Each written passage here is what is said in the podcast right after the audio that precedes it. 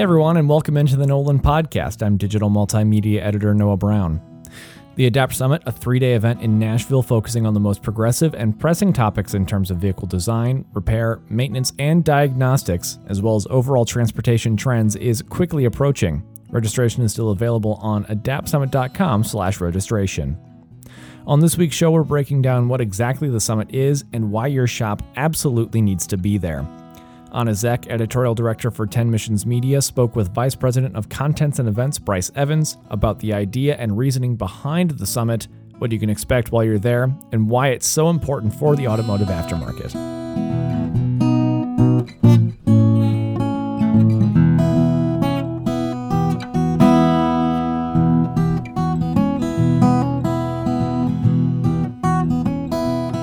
This is a pretty big deal. We don't get Bryce on the mic very often.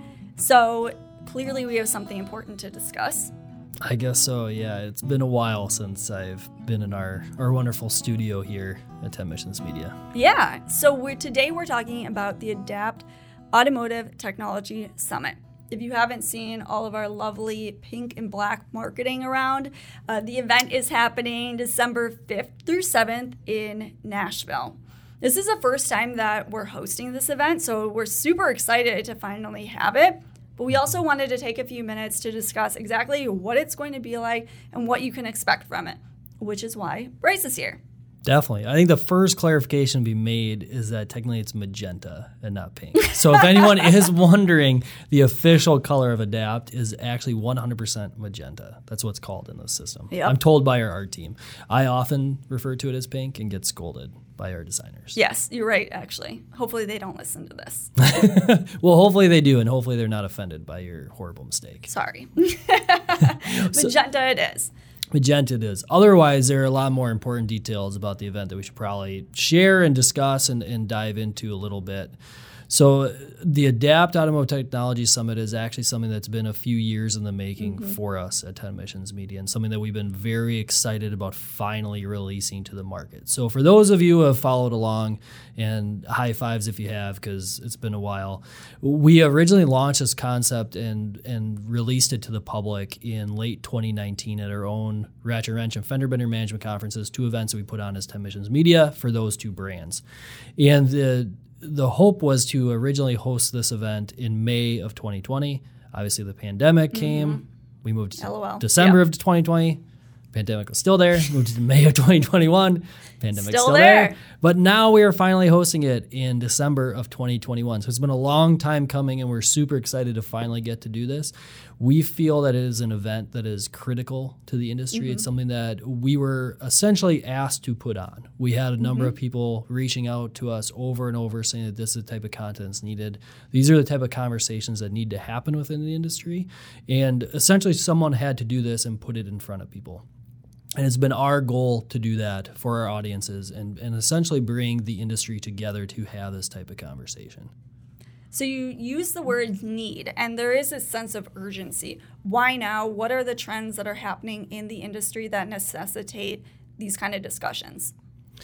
Definitely. So, in looking at the overall growth and trends in the automotive aftermarket. It's obviously on a growth pattern, and the aftermarket as a whole has grown substantially over year over year, 2020 to 2021. Obviously, 2020 was a fairly down year, but the projections are still for it to grow every single year between now and 2024. And with that, it, it, there's a larger and larger reliance on our readership and our different audiences for our various publications in different segments of the automotive aftermarket to be prepared to work on the vehicles that are on the road.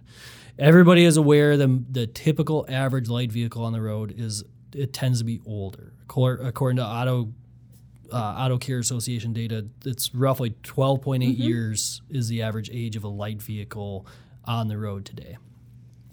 And most of those 13 year old vehicles aren't going to have advanced technology in them. So, not a problem. The vast majority of our readers on the ratchet and wrench side in the mechanical repair space can fix the vehicles on the road today. Mm-hmm. But obviously, new car sales are also trending positively. New vehicle registrations have trended positively for the last five, six years. It's been roughly 10 years, close to 10 years, that the first ADAS systems were first put on vehicles. So those cars are starting to get out of warranty. They're starting to be repaired by the automotive aftermarket. For the most part in the last several years, the vast majority of shops don't see a whole lot of those systems, whether it's in collision repair or whether it's in auto mechanical repair. And the trend that will take place in the next several years is the proliferation of those types of vehicles in the shops of our readership, in the automotive aftermarket, and the reliance on these folks to be able to repair these correctly and be able to handle these types of vehicles. There are a number of shops and a number of businesses across the industry, across segments that have been preparing for this, that are adequately prepared and could do it right now if they came to it. But to this date, there's not enough people in the industry that are prepared to do it. There aren't enough shops out there that can fix vehicles correctly. And people might think that's too far down the road. Not everyone's going to have these systems. It's it's just it it's not true. It is going to be reality for everybody in the industry very soon we did a recent survey of our audience in Ratchet and Wrench through our Ratchet and Wrench industry survey this year, and still only 14% of our readers said they're prepared to work on ADAS systems. Mm-hmm. Only 8% of them see ADAS work as a potential profit center moving forward. So it's not even on their radar.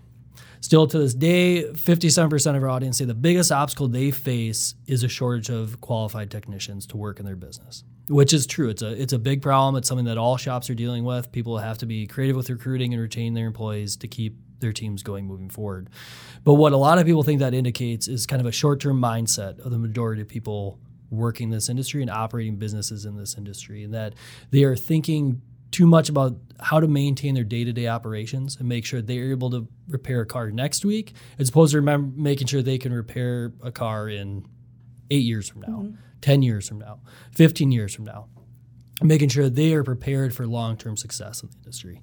We were talking to someone recently uh, at one of one of our events, um, someone who will just refer to her as kind of an industry leader, someone who has worked high up in larger corporations, but is definitely on the shop owner side of things. Um, that's where her perspective comes from and what she has worked on in her career.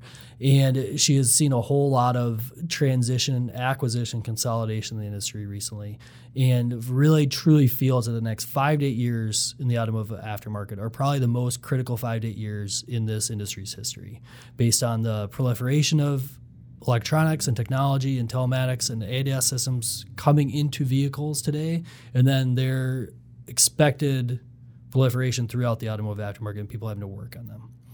A lot of private equity is coming into the industry now, buying up shops, buying up even vendors and suppliers within the industry, consolidating the industry with the outlook that's a three to five year project and then they're going to get out mm-hmm. because a lot of these businesses aren't prepared to work on vehicles eight years from now.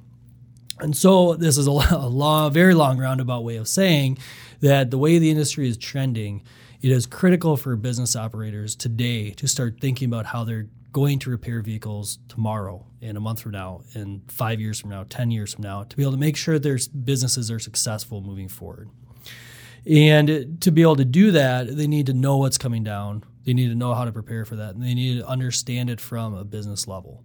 And so this is where the concept for Adapt first came in a handful of years ago and why we have tried to launch this event and this content brand as well in delivering some of this information to people. We hear often that there's a ton of information out there from a consumer level, understand the differences and changes that these systems make for mobility and how it changes the consumer lifestyle, autonomous driving, uh, hands free systems. Um, you'll get less crashes, your vehicles are safer, your life's going to be better as a consumer. And then on the other end of the spectrum, there's a lot of information about the very granular technical aspects of of ADAS and how someone can repair it, how a certain system works and how you calibrate it, where you can find a certain sensor within the vehicle when you repair a collision. Different things like that. What's missing is this giant, giant gap in the middle of how these business owners and these people running these shops can prepare their business and understand what's coming down, how to make the event, uh, investments, and how to adjust their business moving forward to be able to prepare for that. So all that combined is what we are hoping to share and start the conversation with at Adapt. The conference is set up in a way that we have content for all segments of the automotive aftermarket, split between collision, mechanical, quick lube, tire, and everything that kind of falls in between and specialty in different areas. We want people to, as easily as possible, understand the technologies and the different things that are happening across the industry understand what the OEMs are looking at, what the automakers are looking at, how different vendors are are reacting to that and either changing their supplies or their tools or their equipment and then how the the most advanced shops are looking to adjust to that and what they see as a proper business model and how to make those investments how to train their teams and how to get them prepared. So the way that our our cadence and our agenda is is that the whole first day of adapt is a two day event whole first day is hearing directly from the automakers on what they plan to do in the industry moving forward, what they are working on in their vehicles, some of the different programs they have in place uh, that will drastically change the way the aftermarket looks at repairing their vehicles. We have a conversation with one of them uh, which happens to be Nissan. It's not a secret. It's on our agenda at adaptsummit.com. Uh, but we have a conversation with Nissan about their plans to unveil a mechanical certification program for the automotive mm-hmm. aftermarket. Uh, obviously, that's a giant, giant change from an OEM perspective in how they handle mechanical repair and also what that means for their dealerships. Uh, it's a, a, very large change and a drastic one, but they feel it's necessary to make sure that the aftermarket can repair their vehicles correctly and that people have an avenue to the training and equipment that they need to be able to do that. Those are the conversations that will happen that first day. Uh, that session in particular is going to be done in a sense to where they're going to reveal a bit of what their program looks at, and then they want feedback from the automotive mm-hmm. aftermarket on how they can build that out best. We will also have conversations with uh, a handful of other industry experts. We have uh, Mike Anderson from the collision repair side, Donny Seyfer from the mechanical side, both sharing some of their experiences and knowledge. Uh, we have various OEMs. I mentioned Nissan. We also have Toyota, Audi, uh, and GM part of that first day. And the idea is to showcase everything that's coming down the pike and everything that you have to be ready for. Day two shifts to looking more at the shop solutions and what you can do as a shop operator and a business owner in one of these various spaces in the automotive aftermarket to prepare your business for all the technology and changes that you heard the day before. We're going to hear from some shops on the mechanical side who have opened calibration centers. We're going to hear from people on the collision repair side who have found ways to work on ADAS and be able to handle those vehicles that come into their, their shop. We're going to have a lot of different people share how they see the industry changing and what shops will need to be in the future moving ahead. It'll all culminate in a, a, closing keynote that will essentially look at what the shop of the future will be and how that'll look, how it'll be set up, and what people can do to get there. Mm-hmm. So you mentioned this a little bit, but people might not know all the different brands that 10 Missions Media 10 Missions Media has. They might know us as just Wrench and Wrench or just Fender Bender, but we actually have a lot of different titles that cover different segments of the industry. So, given that perspective, why why are we the right people to put on this event? That's a great question, and actually, uh, I'm glad you asked that, Anna. Oh, that wasn't even prompted, but. It, uh, one of the things that we feel makes us unique to be able to share some of this information with people is the way that we go about creating our content in the first place and the way we go about kind of caring for and growing our presence in each space and, uh, and the impact that we hope to have on readers.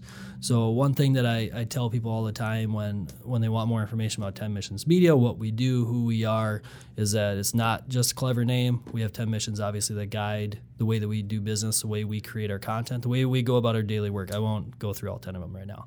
But all of it, all of it derives around the concept that our goal and our purpose and our bigger why to what we do, mm-hmm. the big capital letter W Y with a uh, an underline underline, bold, italics, all that good stuff. Um, is that we want to have as much impact on people as possible. We want to share strategies and solutions with people to help improve their businesses and ultimately help improve their lives. Uh, and we go about that in what we feel is a, is a fairly different way in, compar- in comparison to a lot of trade uh, business to business media, in that mm-hmm. We try to do things with a very journalistic, third party objective approach. We're not we're not uh, shop owners. Mm-hmm. We're not technicians. We don't have people here who worked on cars, so we're gonna we're gonna write about how to fix something. Uh, we have a team of journalists. We have a team of designers. We try to talk to the right people and find the right information that will have the most impact on our readers.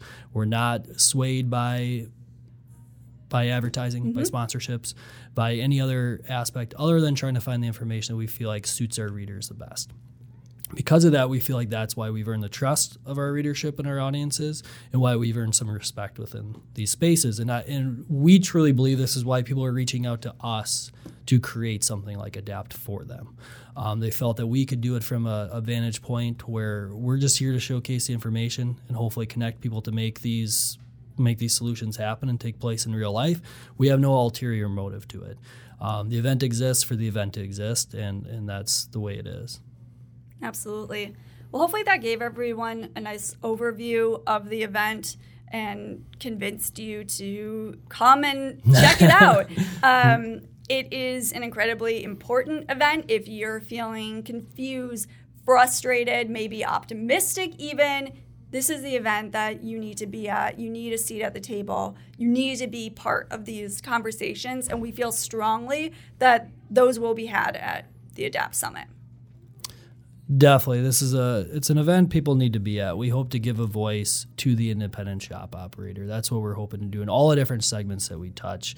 Uh, we joke that you know it's called the aftermarket because your business is an afterthought to the people creating the vehicles you have to work on, mm-hmm. and that needs to not be the case anymore. You need a seat, as Anna said, a seat at the table and a say in the future of your industry. If you want more information, head to adaptsummit.com. Uh, like I said, it is December 5th through 7th in Nashville. If you want any more information, you can talk directly to us uh, through that website, adaptsummit.com. And in the meantime, check out adaptautomotive.com for daily content about all of these pressing topics.